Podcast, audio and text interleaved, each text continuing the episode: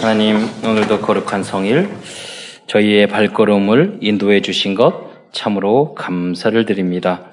우리 사랑하는 모든 성도들이 강단 메시지의 제자가 될 수 있도록 인도하여 주시옵소서.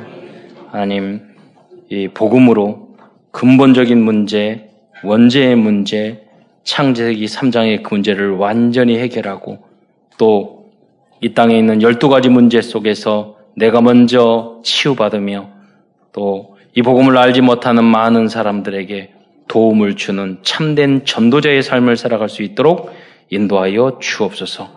이를 위하여 모든 성도들이 주님과 날마다 함께 사는 삶을 살아가며 임마누엘을 누리며 우리가 복음 안에서 원리스 돼서 세계 237 나라 살리는 그러한 영적 서밋, 기능 서밋, 문화의 서밋의 응답을 받을 수 있도록 역사하여 주옵소서. 오늘 증거되는 이 말씀도 우리의 삶 속, 삶과 인생 속에 우리의 교회 안에서 그대로 성취될 수 있는 언약의 메시지가 될 수 있도록 축복하여 주옵소서. 그리스도의 신 예수님의 이름으로 감사하며 기도드리옵나이다. 어, 사도행전 1장 8절에 보면 성령이 너희에게 임하시면 땅 끝까지 내 증인이 되리라 이렇게 어, 말씀하셨습니다. 어, 사도행전 오늘 중심으로 말씀을 나눌 것인데요. 어, 과거에 제가 청년 때 사도행전 1장 8절 이런 거면 구호에 지나지 않았거든요. 모든 족속으로 제자를 삼으라. 그래 맞지. 그건 나하고 관계없는 이야기예요. 어. 심지어 신학 대학원을 다니는데도 선교가 무엇인지 몰랐어요. 선교? 그리고 우리 동기 중에 몇 명이 졸업하자마자 선교 현장으로 가는 거예요. 그래서 쟤네들은 왜 나갔지? 성경이 이렇게 나왔는데도 불구하고 나하고는 관계가 없어요. 그런데 어느 날 복음 안에 들어오면서 우리 교단 안에 들어오면서 어, 세계의 많은 곳을 다니게 됐는데 오늘 우크라이나에 딱 갔더니 거기에 수, 2, 300명 쫙 앉아 있는데 남자 우리 완전 거기는 100개 러시아 혈통이거든요. 다 잘생긴 거예요. 다 예쁘고 어린아이들은 뭐 이렇게 나중에 스물만 넘으면 왜 이렇게 뚱뚱해서 그러지? 뚱뚱해져서 그렇지. 뭐 어린아이들은 인형 같잖아요. 근데 그 중에서 가장 못생긴 두 사람이 있었는데 그 선교사님과 저. 그, 근데 그분들 앞에서 말씀을 전하면서 너무나 감사했어요. 하나님 이렇게 어, 노랭이가 황인종이 저 잘생긴 백인들 앞에서 복음 응? 너희들이 이렇게 복음을 안 받았으니까 체르노빌 이게 터지고 재앙이 있고 이렇게 가난해지고 속국으로 살고 예, 그래서 여러분이 새로 시작을 해야 된다. 막 기도를 복음 전했거든요. 근데 너무나도 어, 감사한 거예요. 성령이 임하시면 모든 족속으로 237 나라 살리는 응답을 받게 될 줄 믿으시기 바랍니다. 근데 엊그제 우리가 뭐 U20 20세 축구 대회를 했는데 그 우승을 누가 어느 나라가 한 줄 아세요? 우크라이나가 했어요.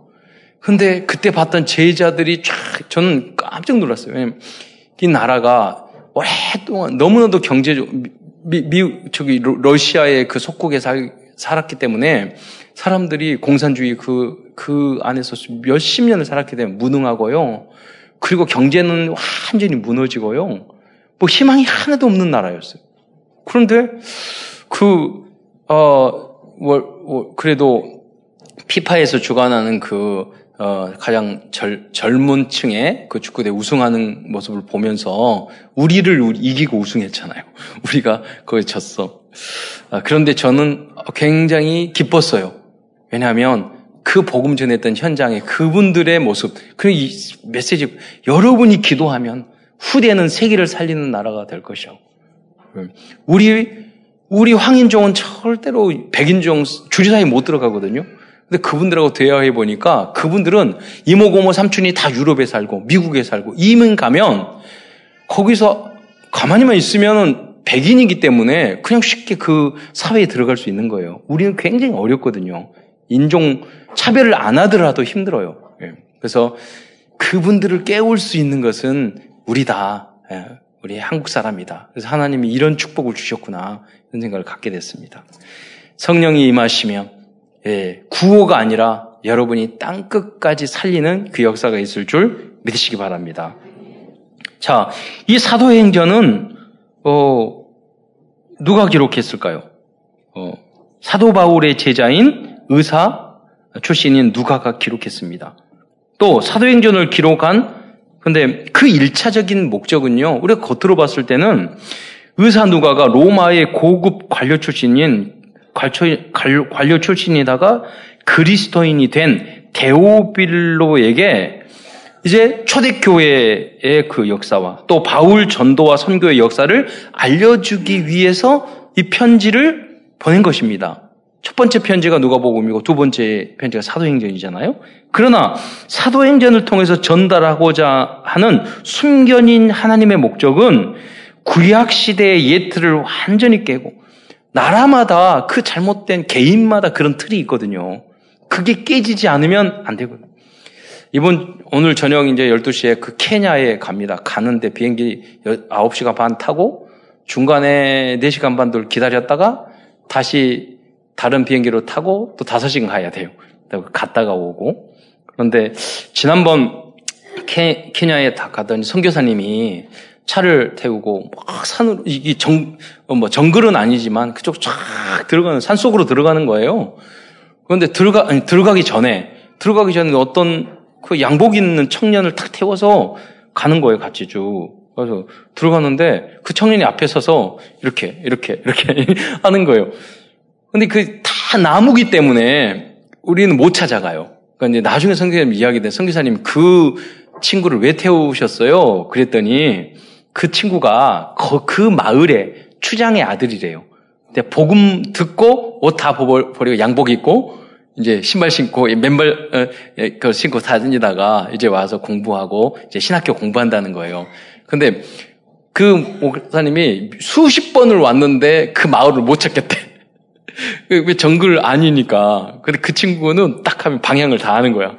그래가지고 이제 가서 예, 예배 드리고 온 모습을 보면서, 아, 틀. 그러니까 복음 안에서 그 사람, 거기 딱 갔더니, 어, 끝나고 나서요, 아이, 거기서 이제 아이를 출산했다고 기도해 주라고 했더니, 그, 그 집이 있는데요, 소똥으로 만든 집 있죠. 그 안에 들어가가지고 거기서 들어갔더니, 이제 다른 건 안 보이고 눈만 반짝반짝반짝 이렇게 얼굴이 시커머니까 안 보이고 눈만 반짝반짝 하더라고요. 그것도 새벽에 더우니까 아침에 새벽에 이제 메시지를 하거든요. 새벽이면 또 불, 불도 안 좋아요. 깜깜할 때도 있어요. 그러면 이제 메시지 하다가 탁 통역할 때 웃으면 웃으면요 너무나도 설, 설교하면서 제가 너무 웃었던 게 뭐냐면 힘, 어, 힘 이만 하얗게 보여요. 다 시커머니까 이만 웃을 때 이만 하얗게 보이고 그현 현장에 있으면서 아 세계 보고만 하나님이 우리에게 맡기셨구나. 그래서 그들의 완전히 예틀을 깨게 하시는구나. 거기에는 아, 제자 한 명을 만났는데 뭐라고 해요? 그냥 현, 형제가 여덟 명 있었는데 일곱 명이 에이즈로 죽었대요. 자기는 선교사님 만나서 복음 듣고 이렇게 믿음 안에 살다 보니까 내가 살아남았는데 그 엘리트예요. 그 친구한테 뭐 어떤 행정도 잘하고 공부도 좋은 대학을 나왔어요. 그래서 너가 이 NGO 법인을 만들어라. 다음에 가서 말했더니 다 만들어 놓은 거예요.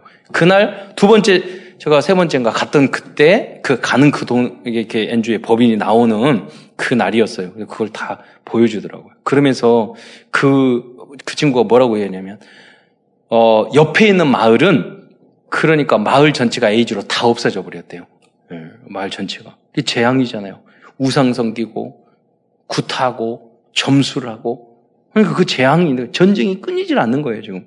우리가 피터 투투 그 친구는 거기도 남수단 출신이잖아요. 계속 내전이 일어나는 거예요. 재앙, 저주. 왜 그럽니까? 하나님 떠나서 귀신 섬기고 우상 섬기고 그 결과가 그렇다니까요. 이제 이 복음이 증거되고 있습니다. 흑암이 꺾이고 있습니다. 미래에 아마 그 언약의 땅이 또 아프리카가 될 거예요. 왜? 복음, 우리가 복음을 전했기 때문에. 우리가 이 복음을 통해서 그 땅을 치유하기 때문에. 사도 바울이 또 누가가 이 복음을 전하는 이유도 결국 그겁니다. 이 구약 시대의 예틀을 과거에 우상 숭배했던 그 예틀을 깨고, 깨고 복음 새, 복음의 새 역사를 이룰 수 있는 성경적인 전도 운동의 모든 비밀을 알려주기 위해서 이 사도행전을 보내게 된 것입니다. 그래서 오늘 우리 큰 첫 번째에서는 예틀을 버리, 버리지 못한 사람들에 대해서 그런 말씀 먼저 말씀드리겠습니다. 첫 번째로 여러분 예수를 믿는 사람이라고 해서 다이어트를 버린 게 아니거든요. 우리 안에도 아직 매여 있는 그런 게 있거든요. 예.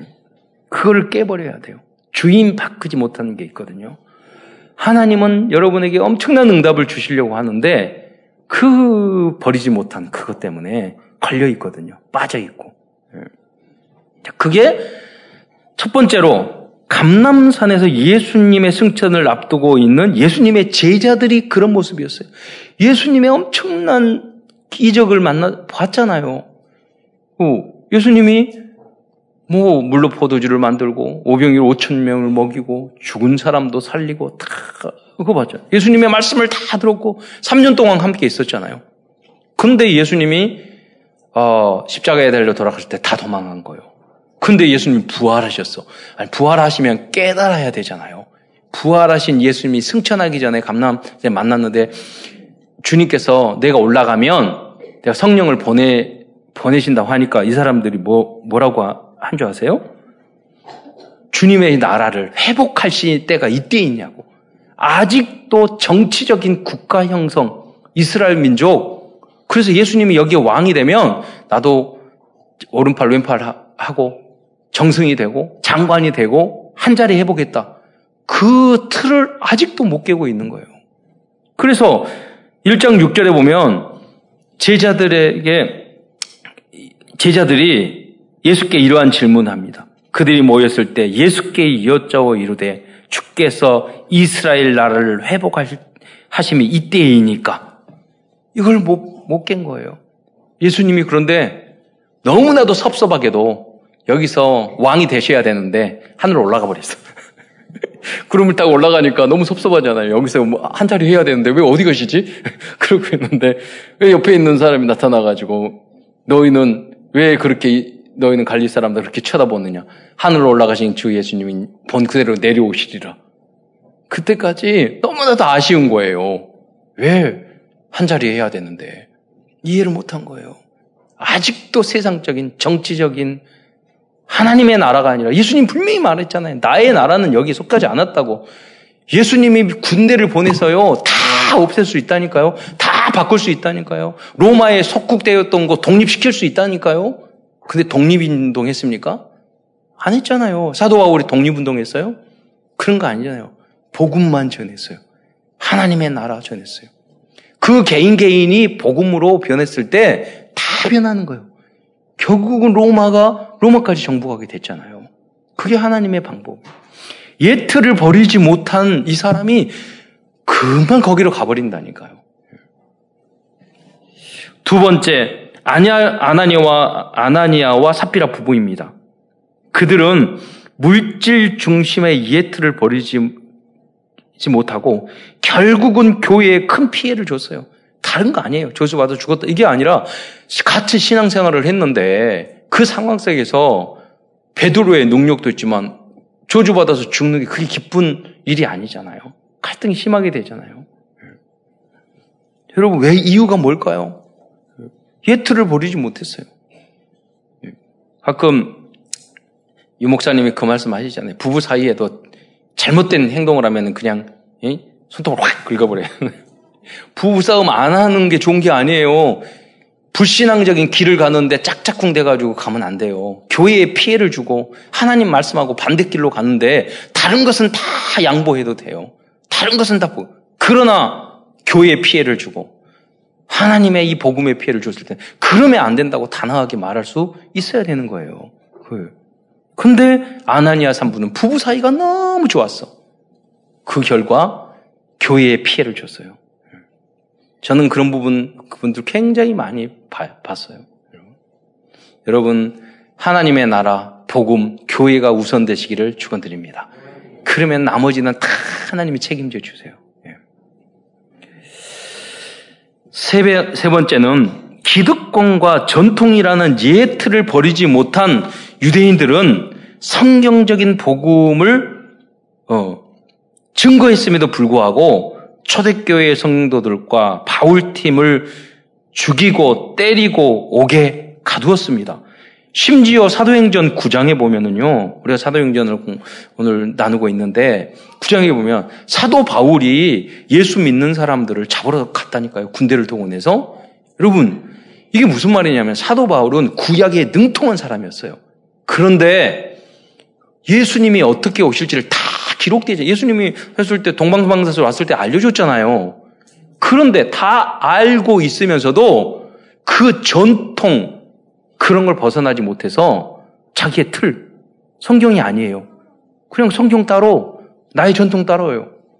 그러니까 자기의 기준으로 이 예수 믿는 사람을 잡으러 죽이러 간 거예요. 그때 담에색 두상에서 예수님이 나타나셔서 사울아 사울아 너 어째 나를 핍박하느냐. 사울, 사울은 나중에 바울로 이름이 바뀌지 않습니까? 사울은 왜 그렇게 했을까요? 그게 하나님의 뜻인 줄 알았어요. 여러분 상충되잖아요. 성경을 그렇게 아는데도 불구하고 자 진정한 하나님의 뜻은 몰랐다는 거예요. 여러분 신학자들과 공부를 뭐 성경을 많이 연구한 목사들이 하나님의 뜻과 소원을 알 줄 아세요? 모른다니까요. 저는 신학대학원 다니면서 독일에서 유학하고 뭐 네, 뭐 네덜란드 화란 대학에서 유학하고 그 뭐 우리가 책에서 보는 그, 그 밑에서 공부했던 그 교수님 대화하면서 나중에 신대원 졸업하면서요, 내가 뭐 해야지? 뭐 해야지? 내가 목회해야 되나? 그, 그 생각을 했다니까요? 그렇게 연구를 했는데 정확한 복음 몰라요. 그리스도 몰라요. 예. 희한하잖아요. 왜 그럽니까? 하나님의 은혜로 깨달을 수 있는 줄 믿으시기 바랍니다. 그래서 사도 바울이 노력하고 그런 게 아니에요. 하나님이 찾아오셨어요. 여러분도 노력한 거 아니에요. 하나님이 은혜로 여러분을 부르신 줄 믿으시기 바랍니다. 여러분 현장 속에서 내가 설득하고 이해시키려고 하지 마세요. 여러분 준비된 사람은 그냥 믿는다니까요. 준비된 사람은 하나님이 역사하셔요. 그래서 내가 기도를 해야 돼요. 하나님, 내가 결론 나게 하시고. 그냥 내가 결론 나면 하나님이 예비된 사람을 하나님 붙여 주신다는 거예요.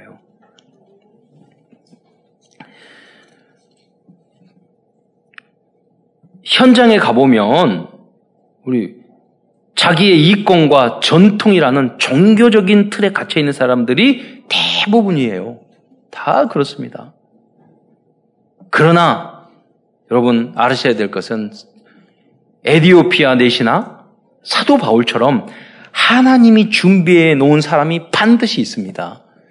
그분이 바로 여러분인 줄 믿습니다.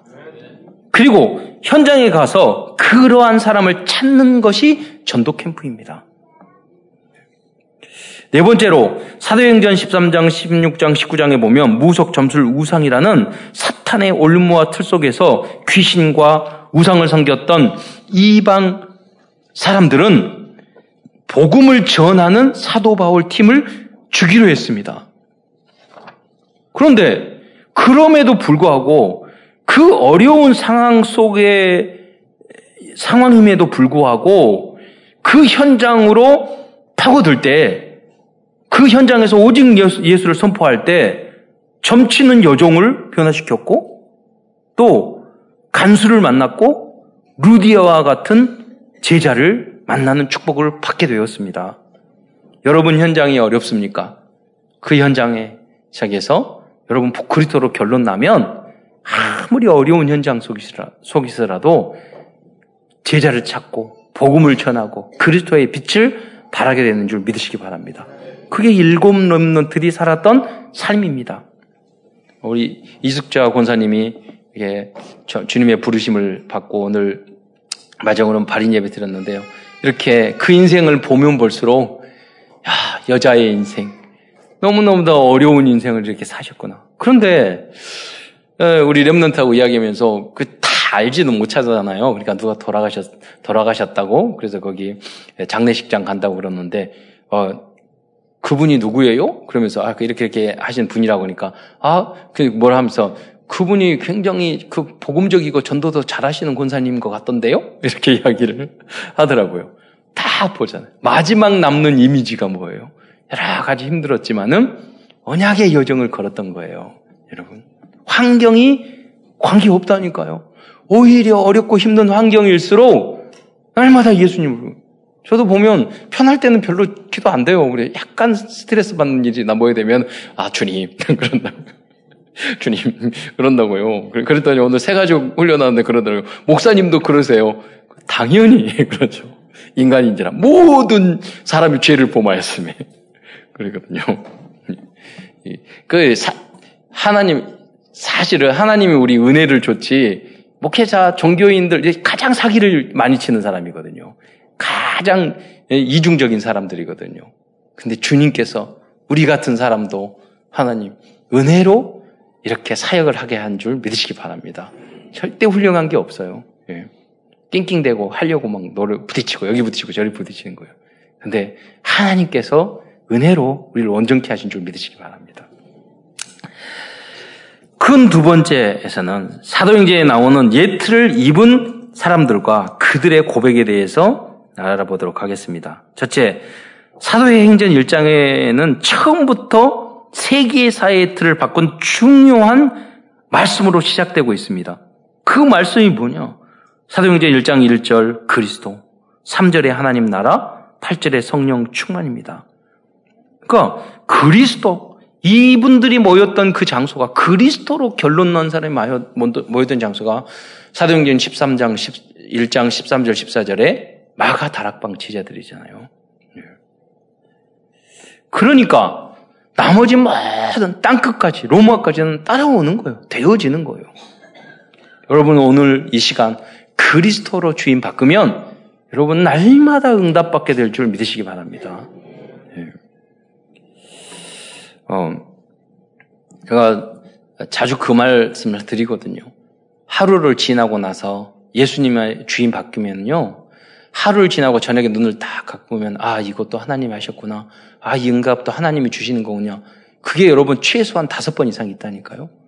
그래야지 정상적인 신앙, 그래야지 누리는 삶을 살. 하나님이 그 응답을 주셨는데 여러분이 그냥 넘어갈 때도 많아요. 그러니까 그것을 다시 묵상해 보세요. 아, 하나님이 간섭하셨네. 하나님이 역사하셨네.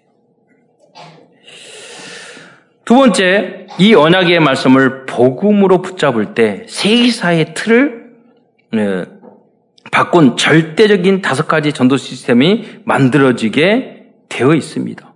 그 이 세 가지 그리스도, 하나님의 나라, 성령 충만, 이거, 이걸 언약으로 붙잡잖아요. 그러면 절대적인 시스템이 되어지는 거예요. 유목사님이 우리가 뭐 20가지, 이번에 237 훈련을 하면서도 30가지 전력 내셨잖아요.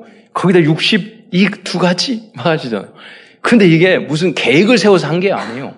오직 그리스도로 결론 내고 예수를 주인 삼았을 때 되어지는 응답인 줄 믿으시기 바랍니다. 절대적인 시스템 만들어, 그래서 우리가 만들어진 시스템이 다락방, 팀 사역, 미션홈, 전문 사역, 지교회, 이제 중직자 대학원까지 왔잖아요. 3팀이 만들어졌잖아요. 이제 그 안에서 구체적으로 현장을 정보가 3단체를 능가할 실행팀들이 만들어져야 합니다. 이번에, 어, 또 태영아 수련회에 가가지고, 어, 당연히 또 이번에 암송대 1등을 해가지고, 미안하게. 거기 가면 진, 진짜 죄송스러워요. 자녀 한 명 데려오는 교회들 많아요. 한 명, 두 명 오는데. 근데 우리 준비하고, 1년 내내 준비해서 물론 수고 너무 이번에 많이 하시고, 다 하고, 가장 수고 많이 한, 그는 우리 랩런트들이죠. 그 부모님의 그 사명자들의 그 열심에 시달, 그, 그 눌려가지고 시달려 따라가느라고 힘들게 그냥. 그래가지고 그 우리 우리 처가 그러더라고요. 너무 힘들게 얘네들이 하, 지 말라고 막 이렇게. 또 일정 부분은 맞아요. 근데 그러면서 아, 이, 그러나 이번에 또 그, 그것도 그거 쉬운 일이에요. 근데 또 복음 소식 암, 암송 촬영하고 작년에 비해서 두 두세 달 먼저 찍었거든요. 딱그 이유가 있어요. 그 앞으로 리더자로 만들자는 거예요. 그렇잖아요. 앞으로 그 앞으로 그 카메라 앞에 서야 될 거 아니에요. 정확하게 발표도 하고 프리, 프리젠테이션도 잘하고 그럴 거 아니에요. 그거 시스템만 절대 시스템이야. 그 다음에 시스템, 그 다음에 우리 방과후 시스템 만들어서 그거 물어봤었거든요. 우리 remnant한테 아, 방과후 하는데 전도사님이라고 이제 권사님 하는데 어때? 그러니까 걔, 똑똑한 우리 remnant가 아주 좋아요. 그러더라고요 저한테. 그래 진짜 좋구나. 예. 시스템을 만들어 가야 합니다. 그래서 우리의 목적은 좀 모두 다 살리고 모두 다 탑으로 만들고 모두 다 서밋으로 만들 수 있는 절대적인 시스템 만들 수 있다니까요. 한 가지 한 가지 시간이 걸리더라도 그걸 만들어야 돼요. 어, 오직 예수할 때 되어지는 응답을 누리게 될 줄 믿으시기 바랍니다. 세 번째 사도행전 4장 12절의 말씀은 성령 충만을 받고 불신앙의 예틀을 완전히 깨버린 베드로가 유대인 지도자들 앞에서 목숨을 걸고 담대하게 증거했던 말씀입니다. 무슨 말씀입니까? 다른 이로서는 구원을 받을 수 없나니 천하 사람 중에 구원받을 만한 다른 이름을 우리에게 주신 일이 없음이라 하였더라. 지금도 이 고백을 하는 사람들만이 개인 개인을 거듭나게 만들 수 있고요. 세계사 속에 하나님의 나라를 바르게 적용시킬 수 있을 줄 믿으시기 바랍니다. 네 번째 사도행전 7장 60절에 보면은요. 스데반 집사는 자신을 돌로 쳐 죽이는 사람들을 위해 기도하고 있습니다. 스데반 집사는 세상이 감당할 수 없는 하나님 나라의 틀을 가지고 있었습니다. 7장 60절을 읽어보면 무릎을 꿇고 꿇고 크게 불러 이르되 주여 이 죄인 죄, 이 죄를 그들에게 돌리지 마옵소서. 이 말을 하고 자니라 이렇게 나왔습니다. 우리는 조금만 상대방이 있으면 이렇게 미워하잖아요. 싫어하잖아요. 우리 중국과의 갈등, 일본과의 그 갈등, 그러니까 이웃을 사랑하라고 그랬는데 모든 적속으로 제자 삼아야 되는데 예. 우리는 뭐냐면 다 형제들과의 갈등, 뭐 이웃 나라와의 갈등. 그래서 제가 바누아투 가면서요. 아, 이 나라들이 왜 이런지 모르겠다. 누구 서로 그렇게 싸우고 그런지 모르겠다고. 그러니까 그래 누가 말했는지 모르는데 옆에서 그러시더라고요. 붙어 있는 나라 치고 친한 나라가 한 군데도 없대요. 다 창세기 3장 분체예요. 사람도 그렇고 나라도 그렇고. 그러나 성경은 그렇게 말, 말하지 않았잖아요. 모든 족속으로 제자를 삼아라. 저는 한국, 중국, 일본 이 이 세 나라가 하나가 됐을 때 세계의 문을 열게 될 줄 저는 믿습니다. 예. 저 왜냐면 어 그 탄자니아에 제가 갔고 식당을 갔거든요. 화교가 운영 식당인데 막 중국어로 막 잘라서 이야기해요. 그래서 선교사님한테 아 쟤네들은 이민 왔대요. 그러니까 뭐라고 이야기하냐면 태어난 중국 애들이래요. 화교 학교가 있어가지고 그렇게 중국말로 그러니까 자기네들끼리 있을 때는 이제 그 스왈리시아나 그 말 안 쓴다는 거예요. 그렇게 하면서 그걸 오히려 낮게 본대요. 자기들이 그러면서 제가 처음 처음에 그 비행기를 타고 이렇게 가는데 저는 아프리카 가는 비행기를 타니까 거기에 아프리카 사람이 많을 줄 알았어요. 딱 탔더니 한 80%가 중국 사람인 거 있죠. 아니 무슨 아프리카인데 왜 이렇게 중국 이거 떼놈들이 이렇게 많아? 이렇게 시끄럽게 엄청 오살나게 시끄러. 여기서 또 중국 사람 만나네 막 이렇게 했는데 보니까 이제 중국에서 이렇게 노동자들이 있잖아요. 그래서 중국으로 보내는 그런 거예요. 그래서 생각을 한 거예요. 여러분 우리나라 인구가 한계가 있기 때문에 중국 사람 복음화 시켜서 전 세계로 보내야 된다니까요. 아니 저기 바누아투에 갔더니 거기 뭐 건물 지어지고 다 중국 사람 다 상권을 장악하고 있는 거예요. 그게 뭐냐면 세 나라가 하나가 돼야 된다니까요. 근데 일본 사람을 뒤집고 중국 사람을 뒤집을 사람은 한국밖에 없어요. 그러니까 우리들이 가서 그들을 세계도 마찬가지예요. 그 역할을 우리가 반드시 하게 될 줄 믿습니다. 방법은 오직 예수, 하나님의 나라, 성령 충만입니다. 그리고 오늘 스테반 집사처럼 우리의 뱃을 이야기하잖아요. 이웃 형제를 이 모든 적서를 사랑할 수 있는 그 그릇이 돼야 돼요. 마음에 있어야 돼요. 다섯 번째 사도 바울은 하나님이 주신 절대 목표의 목표를 고백하고 있습니다. 그 말씀이 사도행전 19장 21절, 23장 11절, 27장 24절입니다.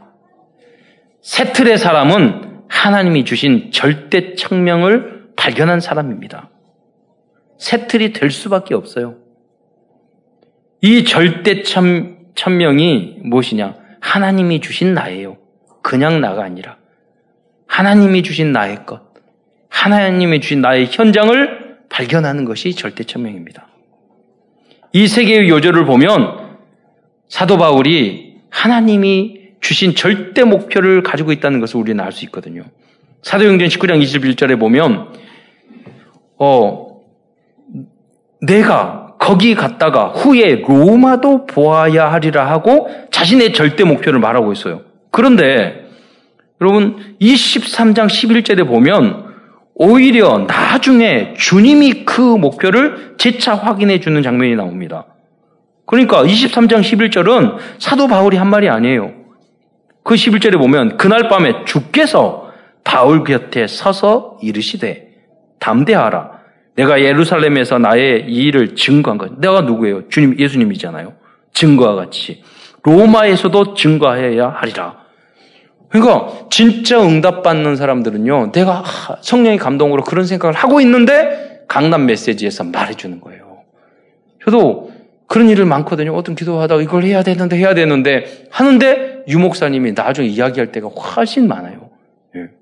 먼저 생각하고 있는데 나중에 이야기할 때가 많다니까요. 그냥 따라가는 거 있지만 여러분 진짜 하나님 오직 예수로 결론 나면 하나님이 하나님의 절대 목표를 주신다니까요. 미리 주셔요.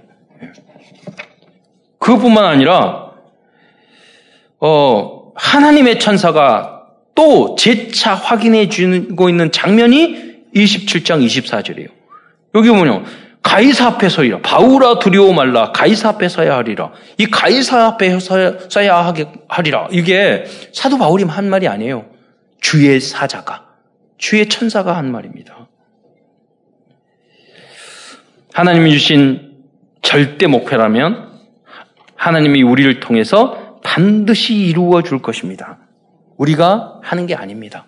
하나님이 주셨기 때문에 하나님이 이루실 것입니다. 우리는 단지 하나님이 나를 통해서 하고 있는 그, 그것을 보면서 누리는 것 뿐이죠.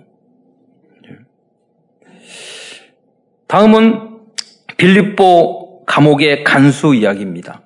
바울팀이 전독 캠프의 현장에서 만나 단기간이, 단기간에 완전히 새 틀로, 새 사람으로 변화시킨 인물이 바로 사도행전 16장에 등장한 간수입니다. 빌립보 감옥의 간수는 전도자 바울 앞에서 다음과 같이 고백을 합니다. 언제 그러면 옥문이 열려서요. 열렸는, 열렸는데 자살하려고 그랬어요. 도망가는 줄 알고. 근데 보니까 안에 있죠, 있잖아요. 잠깐, 잠깐.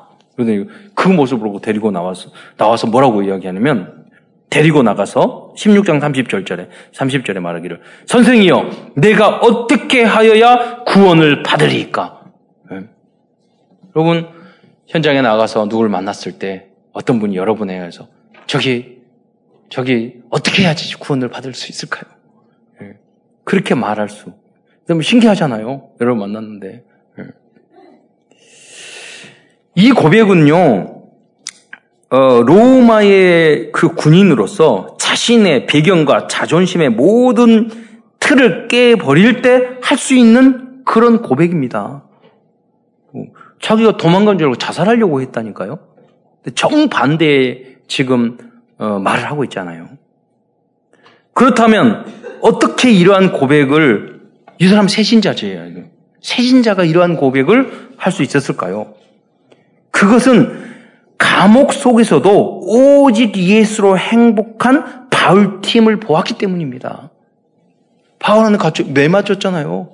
감옥에 갇혔잖아요. 근데 거기서 찬양했잖아요. 바울라 실, 실러가. 그러니까 무엇인가 다르다고 생각을 했는데, 옥문이 열렸는데 나가지도 않아. 그러니까, 알았죠. 그, 그 사이에 신라나 이런 사람들이 복음 전하고 구원의 길 그리고 이렇게 했을지도 몰라. 하나님 예수님이 돼야 된다고. 아 그럼 아직 아직 시간표 아닌 아직 때가 아니야. 그랬을지도 몰라요. 그런데 마음 속에는 그게 있었던 거죠. 아저저 저 사람이 믿었던 이 친구가 믿었던 우리 가족이 믿었던 그 하나님을 나도 믿고 싶다. 이 생각을 가지고 있었던 거예요. 여러분이 오직 환경을 뛰어넘어서 오직 예수로 행복한 그 모습을 보여주는 여러분이 되시기를 축원드립니다. 여러분에게는 평화는 없고 풍요로움은 없어도 여러분이 에이레네는 있어야 돼. 저는 그 말을 말씀을 유 목사님한테 듣고 정말 공방을 했어요. 저기 그그 평화가 없는 그 있잖아요. 평강이 있는 곳에는 평화는 한 태기도 없다. 하나도 없대요. 평화는 있는데 평 평강 평강이 있는 곳은 평화는 하나도 없다. 그런 게 많이 있잖아요. 내가 너무나도 힘들고 어려운데 내 안에 주님이 나와 함께하는 환경도 돈도 없고 몸도 안 좋고 여러 가지 가정에도 문제가 많고 오만 가지 문제가 있는데 내 안에는 주님이 주시는 에이렌의 평강이 있는 거예요. 그게 참, 참된 행복인 줄 믿으시기 바랍니다. 이게 있으면 다 되는 거예요.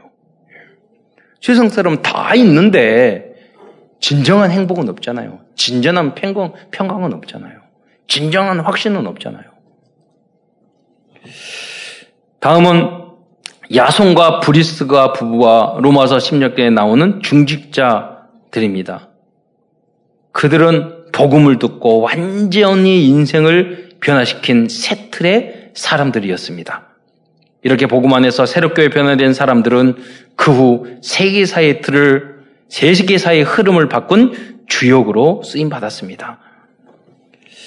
그렇다면 어떻게 하면 우리들도 세계사의 흐름을 바꾼 초대교회 제자들과 같은 응답을 받을 수 있을까요? 오늘도 말씀을 마무리하면서 미래 전도에 대한 여섯 가지 이 단어를 통해서 적용해 보도록 하겠습니다. 그 첫 번째 단어는 어, 레버리지입니다. 어, 지렛대죠. 세계사의 흐름을 바꿀 수 있는 지렛대는 오직 138, 즉 그리스도 하나님의 나라 성령 충만입니다. 여기에 결론. 그 중에서 그리스도로 결론 내는. 그리스도가 주인 되셔야 돼. 그리스도가 주인이 되면은요, 여러분 얼굴에 맑은 미소가 있는 거예요. 갈등, 요 그리스도가 주인 안 됐다는 뜻이 뭐냐면 염려, 갈등, up down, 이런, 이런 게 많아요. 그게 뭐냐? 생각 많아요. 그렇잖아요. 왜? 이유는 딱 한 가지예요. 그리스도가 주인 안 됐다는 거예요. 동기, 섭섭함. 왜 이렇게 많은지 몰라요. 이유는 딱 한 가지예요. 그리스도 주인 안 되고 선임으로 모시고 구원은 안 받았다는 거 아니에요. 아직 다른 걸로 틀이 옛 틀을 벗지 못했다는 거예요. 그 시작이 뭐냐? 주인 바꾸는 거예요. 주인 바꾸는.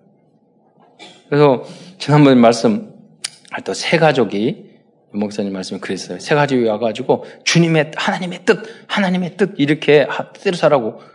근데 뭐 끝나고 나서 하나님의 뜻이 뭐예요? 세 가족이 물어보더래요. 그러니까 다시 뭐라고 설명하기 복잡하니까 아, 하나님이 그 하나님이 원하시고 하나님의 계획대로 하는 걸 말을 하는 거라고 말했더니 그 세 가족이 그 말을 했더래요. 하, 더래요. 그 미용사 출신인데 하나님 마음대로 하겠다는 거죠. 그 그래요. 그거요. 하나님 마음대로 해요. 여러분 별로 고민하지 마세요. 여러분 마음대로 아니에요. 하나님 마음대로니까 하나님 마음대로 하십시오. 어, 나는 거기에 오히려 어떤 길을 주고 어떤 일을 하더라도 나는 하나님 거기에 순종하고 누리겠습니다. 하나님 마음대로 하세요. 예.